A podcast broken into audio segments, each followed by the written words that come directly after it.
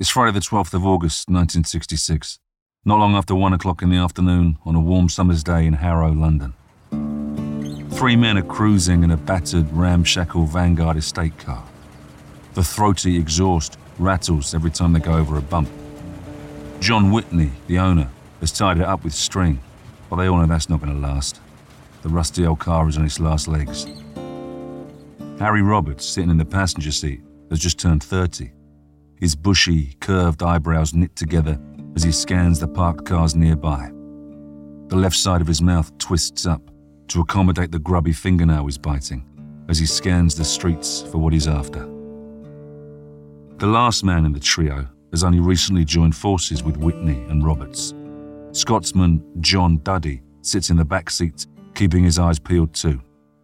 His silver knuckle duster catches the sun as he drums his fingers on a jittering knee. Duddy could do with a pint.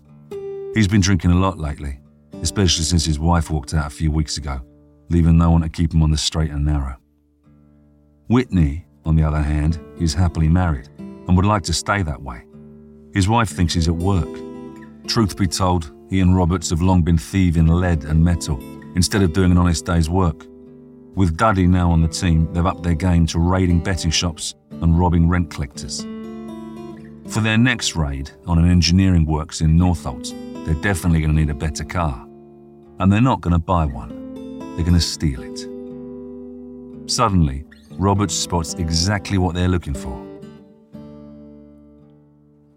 a dark blue 1966 Ford Corsair parked down a side street next to the tube station. Maybe left for the day by a commuter. In a bag at Duddy's feet, there's a set of fake registration plates. These match another Ford Corsair, completing the fraud. The Vanguard splutters to a halt at the pavement. They'll have to move quick. Whitney's the one with the car stealing skills. He hurries out of the Vanguard first. Looking around furtively, he heads for the Corsair. Roberts follows, keeping watch as Whitney inserts a piece of wire into the lock of the Ford. He jiggles the wire, but can't work his magic. The wire breaks and part of it gets stuck in the lock. He swears, cursing his luck. It's the third car the gang have tried and failed to steal today. Frustrated, Robert storms back to the Vanguard. The thwarted robbers retire to the Clay Pigeon pub in Eastcote for lunch, a few pints of bitter, and a game of darts. Getting back in the car, they plan to head to the grassy common at Wormwood Scrubs. Whitney's not ready to go home yet, since his wife thinks he's at work. Instead, they've plumped for lying in the sunshine and continuing to plan their next raid. Duddy's feet kick at the brown canvas bag containing the fake plates. There's also a stocking mask and some overalls in there in case they need them. But that's not all they've got in the car. In another bag between the front seats are three guns that belong to Roberts a 38 Enfield revolver, a nickel plated 38 Colt Special, and a 9mm Luger PO. All three are loaded. Not that they intend to use them today, of course. They're ready to frighten people during the robbery. Roberts pats the bag as he climbs back into the car. He turns to Duddy and smiles, saying, It's the first day of shooting season. August the 12th. The glorious 12th. The other two laugh nervously. They're not going to use the guns, are they?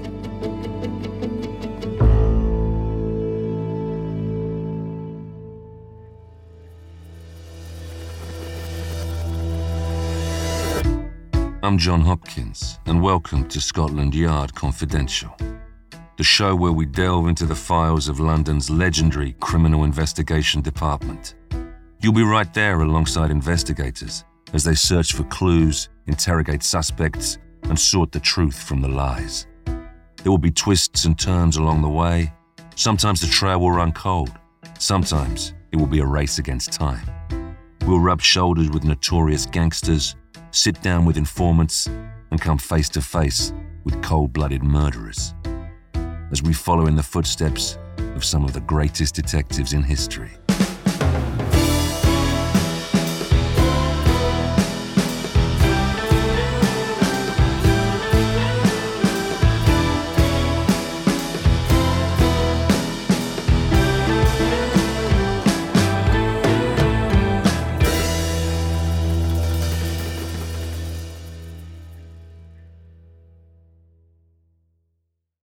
This episode is brought to you by Anytime Fitness.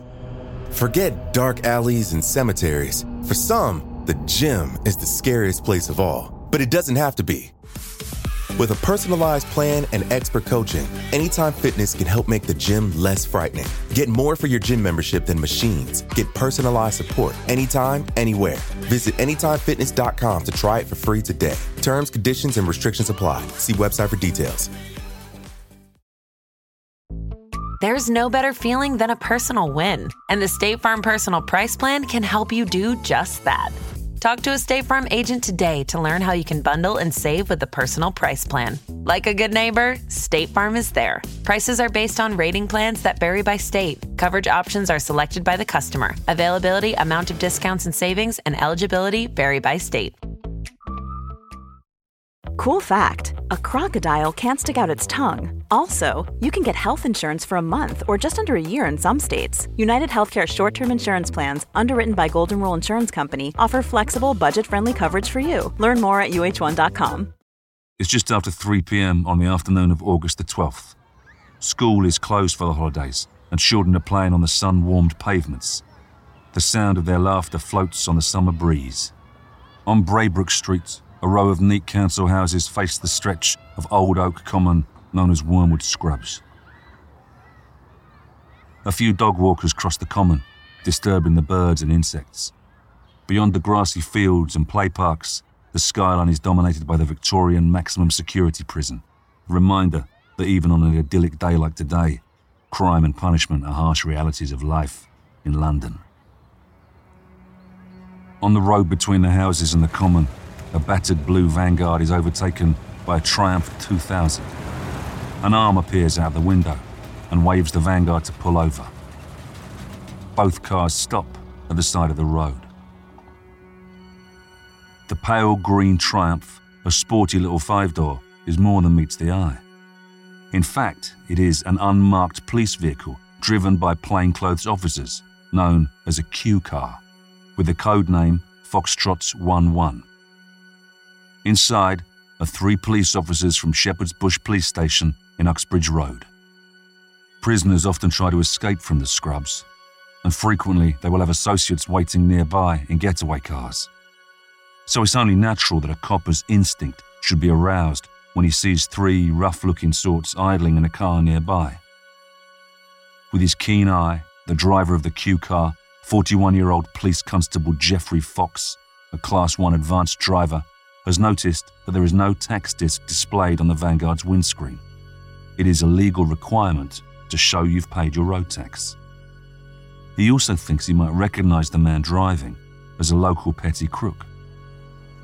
PC Fox remains in the driver's seat, whilst the other two members of the crew, Detective Sergeant Christopher Head and Temporary Detective Constable David Wombwell, get out. Fox watches in his rearview mirror as the two officers make their way over to the Vanguard for the routine stop. Detective Wombwell takes out his notebook and leans into the driver's open window. DS Head approaches the other side, but the passenger appears to be ignoring his command to open the window.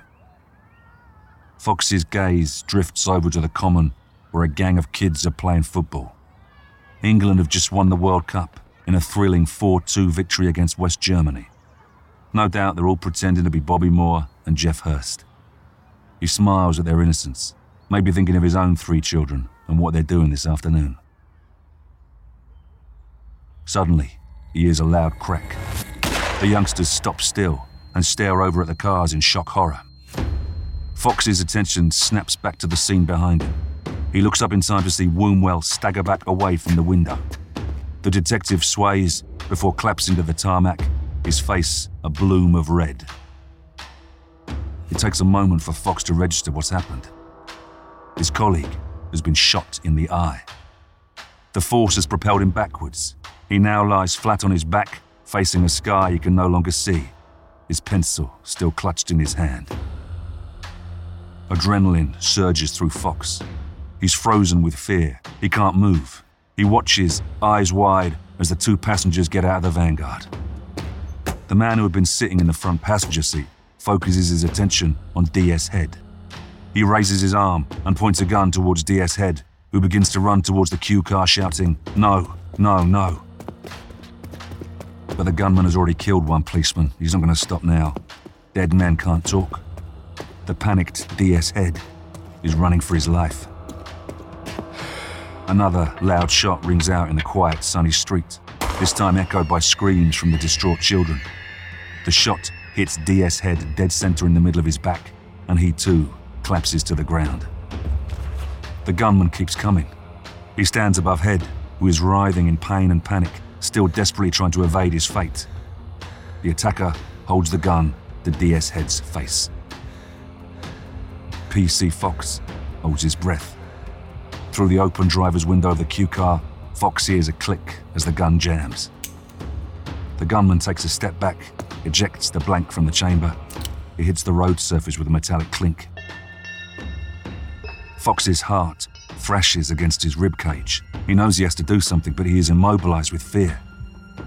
Although injured, Head tries to crawl away while the gunman is distracted with his malfunctioning weapon. The man pulls the trigger again, but it's another dud. In the interminable moments it takes him to reload, Head manages to make it to his feet and stagger towards the Q car, where he collapses in front of the bonnet. PC Fox, realizing the gun is jammed again, slams the Q car into reverse. The tires squeal as he pistons it towards the gunman in an attempt to stop him firing at DS Head. It's all he can do. The police don't carry firearms as a rule. His car is the only weapon he has. Under threat, the gunman shouts to one of his associates, Come on, get the driver.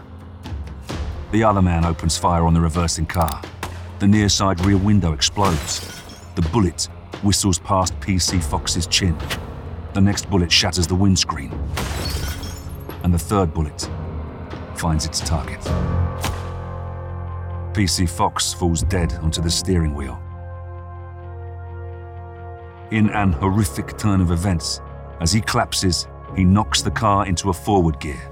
With the dead weight of PC Fox's foot pressing down on the accelerator, the car lurches forward, running straight over his dying colleague, DS Head, who is still lying in the road where he collapsed. The two gunmen run back to their own car and jump in it as it hurries down Braybrook Street and disappears around the corner. The whole incident has taken less than a minute from the first shot to the eerie silence that now follows. Three officers lie dead in the quiet, sunny street, and shocked children stare in disbelief, having just witnessed what will come to be known as the massacre on Braybrook Street.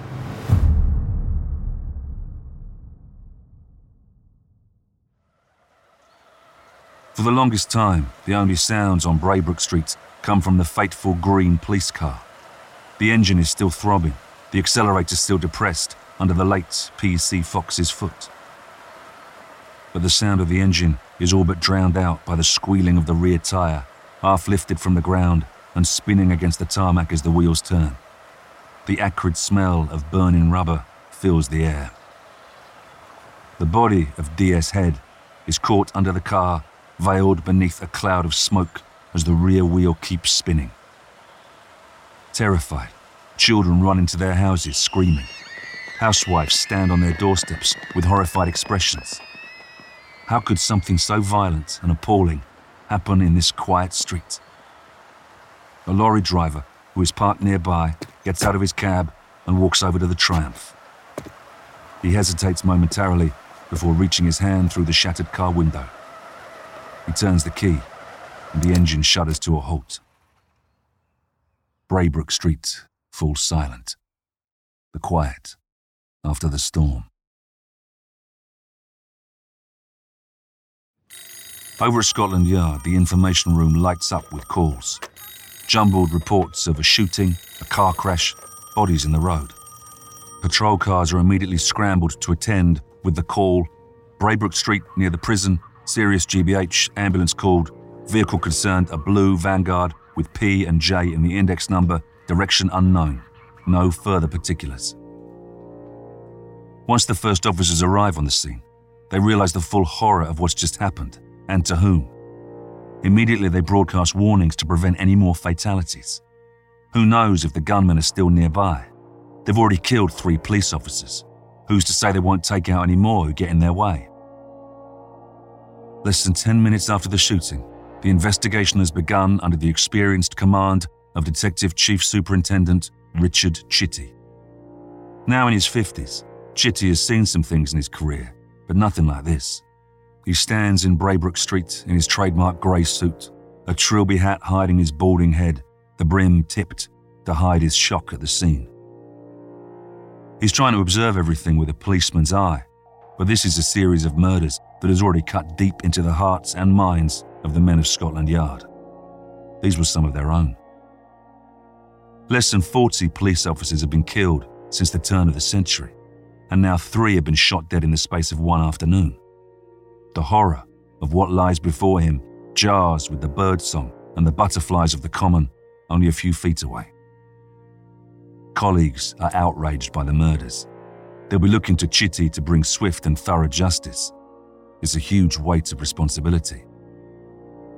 The death sentence for murder has only been suspended eight months previously, but already there are calls to reinstate it. Surely the cold blooded massacre of three serving officers deserves the highest form of punishment. But before any justice can be meted out, the men of Scotland Yard must catch the perpetrators.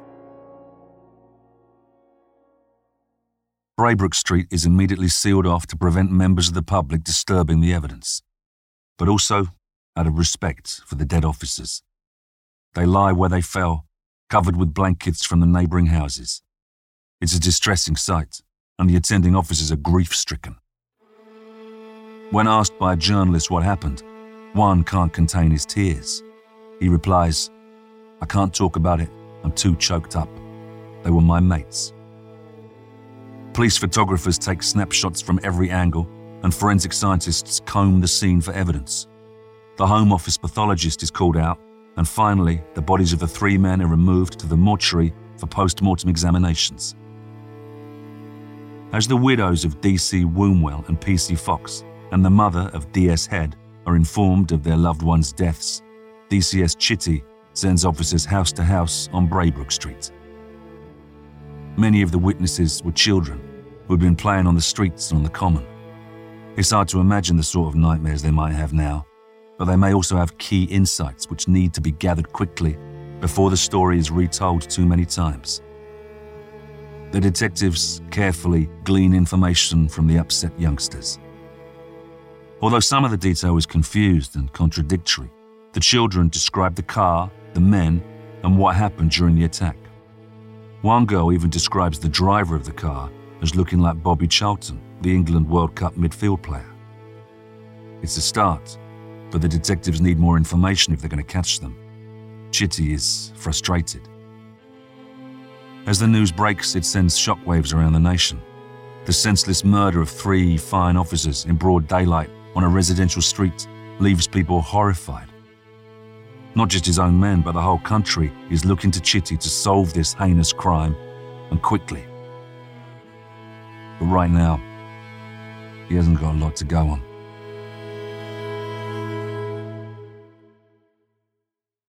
Hi, listeners. John Hopkins here. We hope you enjoy this trailer for Noiser's new show, Detectives Don't Sleep. Listen wherever you get your podcasts, with new episodes airing every Tuesday. What makes a great detective? If you arrived at a crime scene, would you have what it takes to crack the case wide open? Would you spot the vital clue that everyone else has missed? Could you unravel the suspect's perfect alibi? And could you confront a murderer? Introducing Detectives Don't Sleep, the new Who Done It podcast from Noiser. Each week, we'll take you beyond the police tape to shadow the real detectives who worked history's most intriguing cases. You'll be right there, solving a murder on the beaches of the Bahamas, busting neo Nazi art dealers in the back streets of Europe, and unmasking conmen in Beverly Hills. These detectives, they all have one thing in common they can never truly rest until they've closed the case. Listen to Detectives Don't Sleep wherever you get your podcasts. Kaley Cuoco for Priceline. Ready to go to your happy place for a happy price? Well, why didn't you say so? Just download the Priceline app right now and save up to 60% on hotels. So, whether it's Cousin Kevin's Kazoo concert in Kansas City, go Kevin, or Becky's Bachelorette Bash in Bermuda, you never have to miss a trip ever again. So, download the Priceline app today. Your savings are waiting. Go to your happy place for a happy price. Go to your happy price, Priceline. Luckily for DCS Chitty, the first breakthrough comes quickly. 29 year old security guard Brian Deacon approaches the officers at the scene and asks for a word. He tells them that he and his wife were driving down Braybrook Street when a blue car came hurtling towards them at speed. Deacon, thinking that the car must be involved in a prison break, cursed at the driver and told his wife to take the number down. But his anger turned to shock as he saw what the car was fleeing from. He says, I came across the first body. He was lying with his feet towards the common. There was blood everywhere. He describes the blue Vanguard in detail and gives the detectives a key piece of evidence the car's registration number PGT 726. DCS Chitty suddenly has something to go on. However, it's Friday evening, and the County Council's offices that keep the records of car ownership have already closed for the weekend. Well, that's not about to stop a detective of Chitty's standing. There's always a way to bring a willing office worker back in after hours. Having made a few calls, he is assured that he will have the information he needs before the night is out.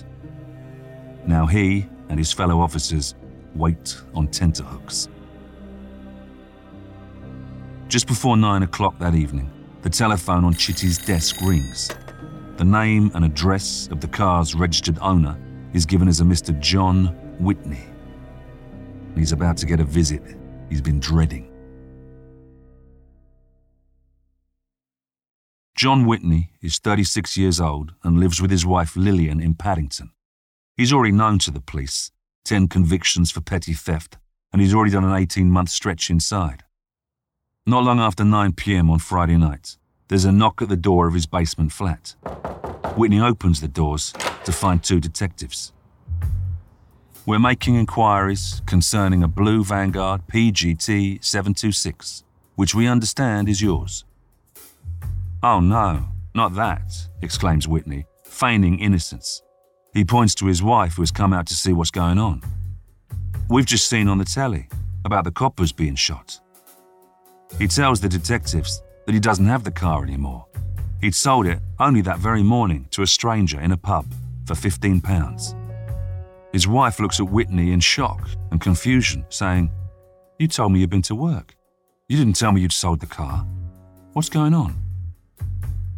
It's clear to the officers that Whitney is anxious. His hands are shaking, and a sheen of moisture has appeared on his brow. Lillian is visibly upset. Whitney tells her, I haven't been to work for five weeks. I had to get some money for you. It all seems very suspicious. The detectives note that Whitney has his thinning hair combed across his balding head, just like the footballer Bobby Charlton. Wasn't that the description the children gave of one of the killers? Not willing to be fobbed off, the detectives say they're going to take him down to Shepherd's Bush Station for questioning. Lillian becomes distressed and says, Please, darling, tell them the truth. But he maintains his silence. When questioned at the station, Whitney adds nothing to what he said at the flat. He insists that he sold the car and he knows nothing about the shooting. But instinct tells DCS Chitty that Whitney knows more than he's letting on. He detains him anyway, hoping he'll crack at some point overnight. Meanwhile, the car's number plate and descriptions of the men are circulated widely by Scotland Yard. Chitty calls in the press to publish the descriptions more broadly in the hope that some snippet of information, however small, might point detectives in the direction of the killers. In the morning edition, the Daily Mirror shouts, Find these men, but you are warned they are dangerous. Don't have a go. Of course, a stream of information pours in from the public, desperate to help solve the case. As usual, most of it is useless. He can't hold his suspect for too long without charge, so unless something concrete comes in soon, Chitty's going to have to let Whitney go. And they'll be back to square one. Three dead officers and no one to blame. The morning of Sunday, the 14th of August, brings a huge crowd to Shepherd's Bush Police Station. They know from the papers that Whitney is being held there. From his cell, he must be able to hear their vitriolic chants of, Bring back the rope. No wonder Whitney continues to deny any involvement in the deaths of DS Head, DC Wombwell, and PC Fox. One can only imagine the treatment cop killers will get in prison. He's probably terrified. And Chitty also knows that criminals are often afraid of spilling the beans on their associates for fear of reprisals. Is that why Whitney's not talking? Feeling frustrated, Chitty returns to the information coming in from the public. And it's there he finds the lead he's looking for. A man has phoned to say that on Friday night he saw a shabby looking blue Vanguard being driven into a lock-up garage in Vauxhall near the River Thames. Within minutes of hearing the call, Chitty sends his men down to investigate. By midnight, they've established that the lockup was rented by one John Whitney. And there's more. Inside the lockup, detectives find the blue Vanguard that fits witnesses' descriptions. And in the car, they find three 38 cartridges from a Colt Special, the same gun that was used to kill PC Fox. The police have now linked Whitney to the car and linked the car to the crime. It's all the evidence they need to charge him. DCS Chitty wastes no time charging Whitney with the murders of all three policemen. Knowing that there were two others with him, he is charged under the law of common purpose. This means he might not have pulled the trigger each time, but he was with those who did, and so he is held guilty for the deaths nonetheless. Whitney is returned to his cell. With the evening drawing in and the light fading, he sits alone. His nerves are shot. He's got time to think, and his future is looking bleak. No doubt he plays the scene of the murder over and over again. He was just the driver. He didn't even pull a trigger. Whitney knows if he gets convicted, he won't ever see freedom again. What will happen to his family now? Why should he take the rap for something he didn't even do? He bangs on the cell door. It's time to talk. In the early hours of Monday morning, Whitney faces DCS Chitty across a table in a sparse interview room and prepares to tell him everything in a new statement. By the end of the interview, Chitty has two names Harry Roberts and John Duddy. Roberts is known to Scotland Yard. He served in the army in Kenya and Malaysia during the war and learned how to kill there. Since his return, he's carried out hundreds of armed robberies around London. No stranger to violence, he's already served seven years for the robbery and brutal assault of a 78 year old man. On that occasion, Roberts had missed the rope by the narrowest of margins because the old man survived, but only just. His accomplice, John Duddy, is originally from Glasgow. He's not a violent man, but has convictions for theft. He's been straight for 17 years, but since meeting Whitney and Roberts, he's become involved in criminal behaviour again. Maybe Whitney thinks by giving up the other two, the judge will be more lenient with him when sentencing. He tells Chitty how they'd been planning a robbery but couldn't find a suitable car. Then Foxtrot 1 1 pulled them over. Whitney says they'd asked some routine questions, but it was when DC Wombwell wanted to see the bag that Roberts panicked. It was one thing being caught for no tax disc, it was another thing altogether being caught with a bag of guns. They'd get 15 years just for having the weapons. Whitney tells Chitty that after the incident, Roberts said they would have had to do time for having the guns anyway, so they might as well do time for something worthwhile. When Wombwell leaned into the car to have a look at the bag, Whitney claims Roberts told him to fuck off and shot him in the face. There is a moment of tense silence in the interview room before Whitney continues. He says that Roberts then got out of the car and began shooting at DS Head before screaming at Duddy to shoot the driver. Whitney got out of the car and took his documents out of Wombwell's dead hands so that he couldn't be traced. Duddy swore at Roberts, who then threatened Whitney that he'd get the same if he didn't drive. So he jumped back in the car and they made their escape. Every detective listening to this tale is disgusted, thoughts returning to their fallen colleagues. The only way they can deal with the welling anger and despair is by getting justice. And that's tantalizingly close, now that they have the names of the gunmen. One can only imagine the adrenaline fueled, sleepless night as officers prepare for a dawn raid on the addresses they've been given. The next morning, on Monday, the 15th of August, at 5 a.m., police barge their way into the homes of Roberts and Duddy. But their hopes are smashed when neither man can be found. They both made a run for it. Frustrated, detectives turn their attention to Robert's common law wife, Lily. Surely she knows where he is. Though panicked, she tells them he came home and admitted what he'd done, then told her he needed to get away. On Monday morning, they went to the Army surplus store near King's Cross Station, where Roberts bought camping equipment, some khaki coloured clothing, a primus stove, and a sleeping bag. She asked him where he was going, but he said he hadn't really made up his mind. After buying cans of food from a grocer, they made their way by bus to Epping Forest, where he left Lily and disappeared into the trees. Tuesday, the 16th of August, four days after the shooting, is another hot day.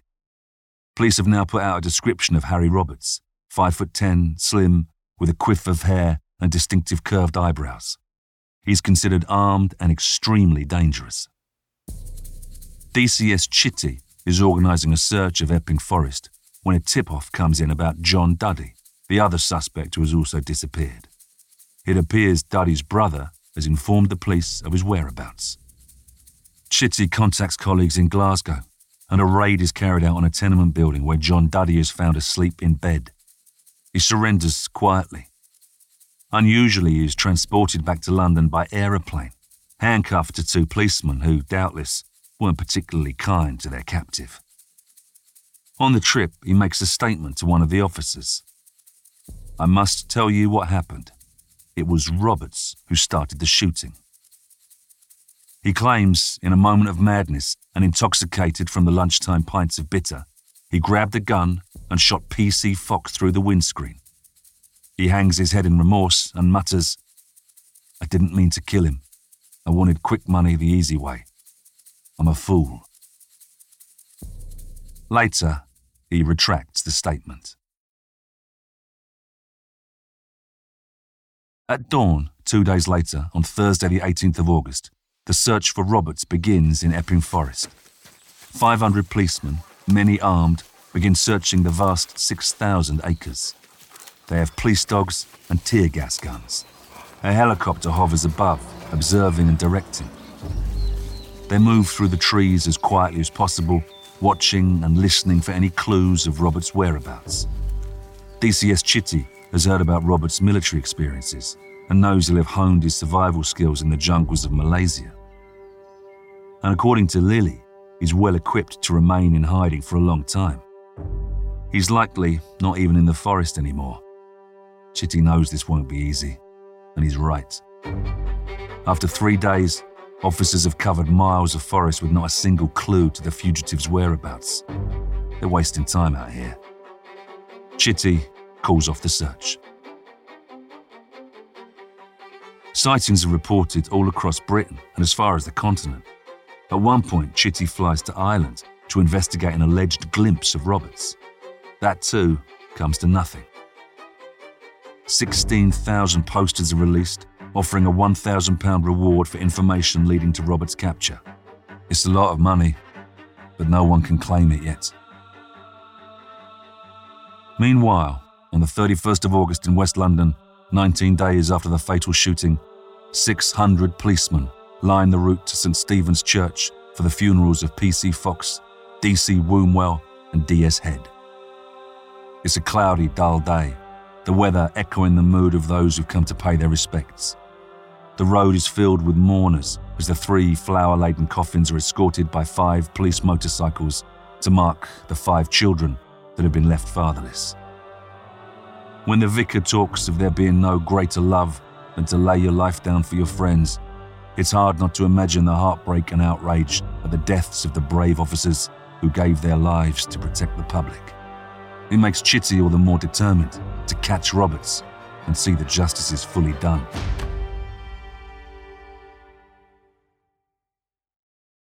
Hi, I'm Daniel, founder of Pretty Litter. Cats and cat owners deserve better than any old fashioned litter. That's why I teamed up with scientists and veterinarians to create Pretty Litter. Its innovative crystal formula has superior odor control and weighs up to 80% less than clay litter. Pretty Litter even monitors health by changing colors to help detect early signs of potential illness. It's the world's smartest kitty litter. Go to prettylitter.com and use code SPOTIFY for 20% off your first order and a free cat toy. Terms and conditions apply. See site for details. This episode is brought to you by Etsy. Looking to instantly upgrade your Mother's Day gift from typical to meaningful? Shop Etsy. Now until May 12th, get up to 30% off personalized jewelry, style, decor, and so many other items mom will love. And if you want her to know you put a ton of thought into her present, use gift mode. Gift mode on Etsy takes the stress out of gifting so you can easily find well crafted, original, and affordable pieces from small shops. Just tap or click gift mode on your Etsy app or Etsy.com. Then answer a few short questions about mom, and gift mode instantly gives you curated ideas based on hundreds of personas.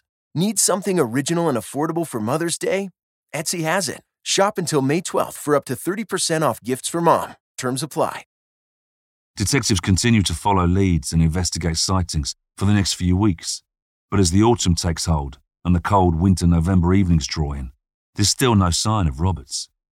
How can he remain so elusive? His face has been all over the papers for months. Meanwhile, Whitney and Duddy are given a court date of the 14th of November. If necessary, they'll be tried without Roberts anyway. DCS Chitty is frustrated that Roberts won't be facing the judge with them, but with no new developments, there's nothing he can do. Then, three days before the trial is due to begin, there's a development in the case. It's November the 11th, 1966. In Thorley Woods, near Bishop Stortford, Hertfordshire, two police officers find a camp in the middle of the forest after a tip off from a local game hunter. Twigs snap underfoot as they approach cautiously, anxious not to disturb the occupants. It's raining, and the ground is already slippy and thick with mud. The camp is a well constructed framework of boughs and branches, covered with tarpaulin and plastic sheeting painted green. A handmade chimney pokes out the roof, connected to an iron stove.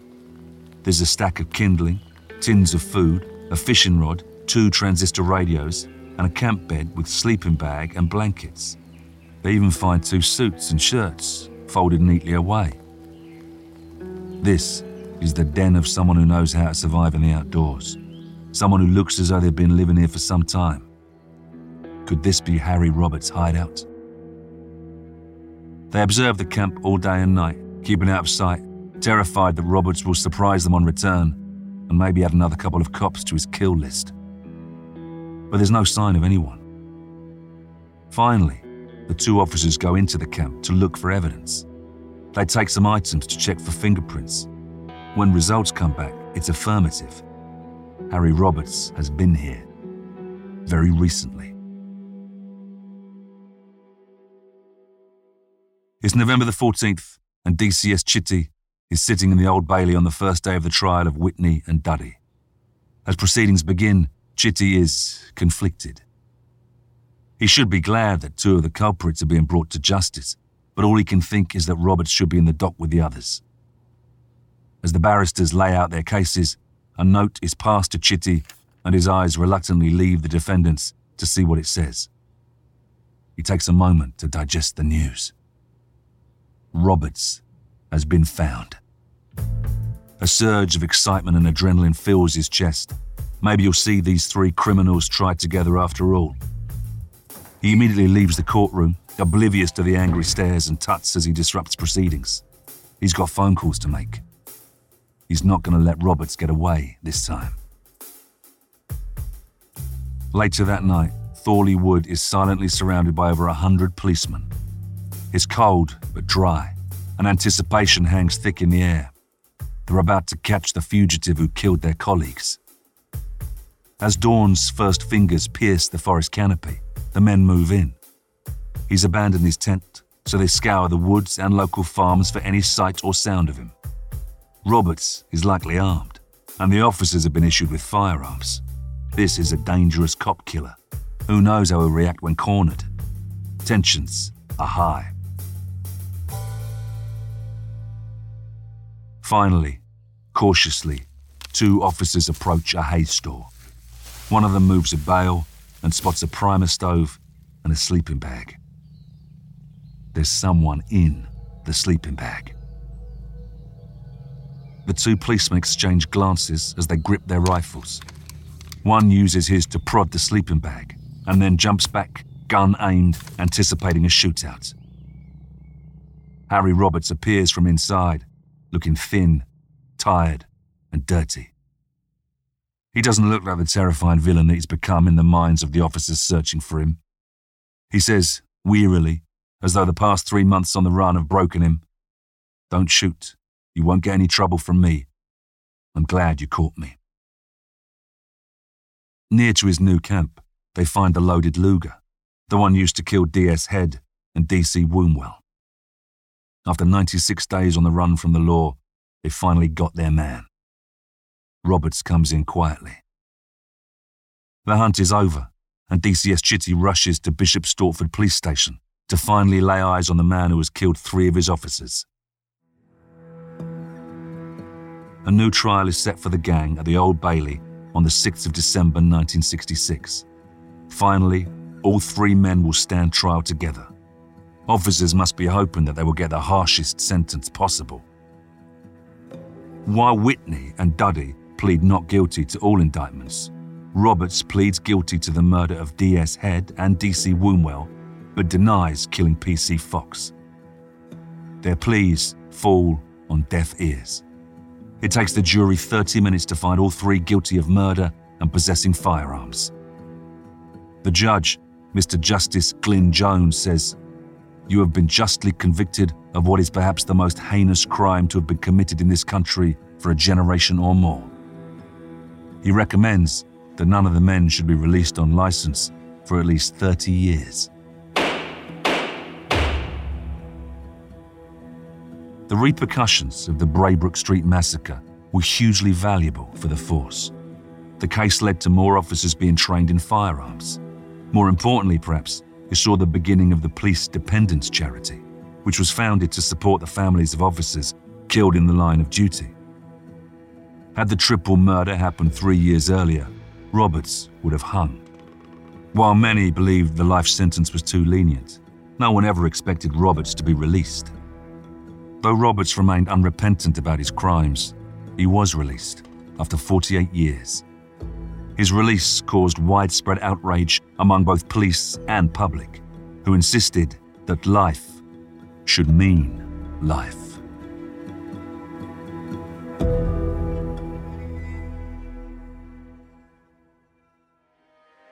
Next time on Scotland Yard Confidential. June 1946. It's Sunday night, and PC Arthur Collins is looking forward to getting into bed with his wife, Marjorie. But then, the sound of shattered glass. Collins gets into his uniform and hurries across the street to investigate. Encountering three robbers, he orders them to stop. What they do instead is snatch his truncheon away and beat him into a coma. Marjorie heroically intercedes, ripping the aggressor's jacket lapel away the only clue left behind after the senseless attack. And when local police draw a blank in their hunt, it's time to call in the yard.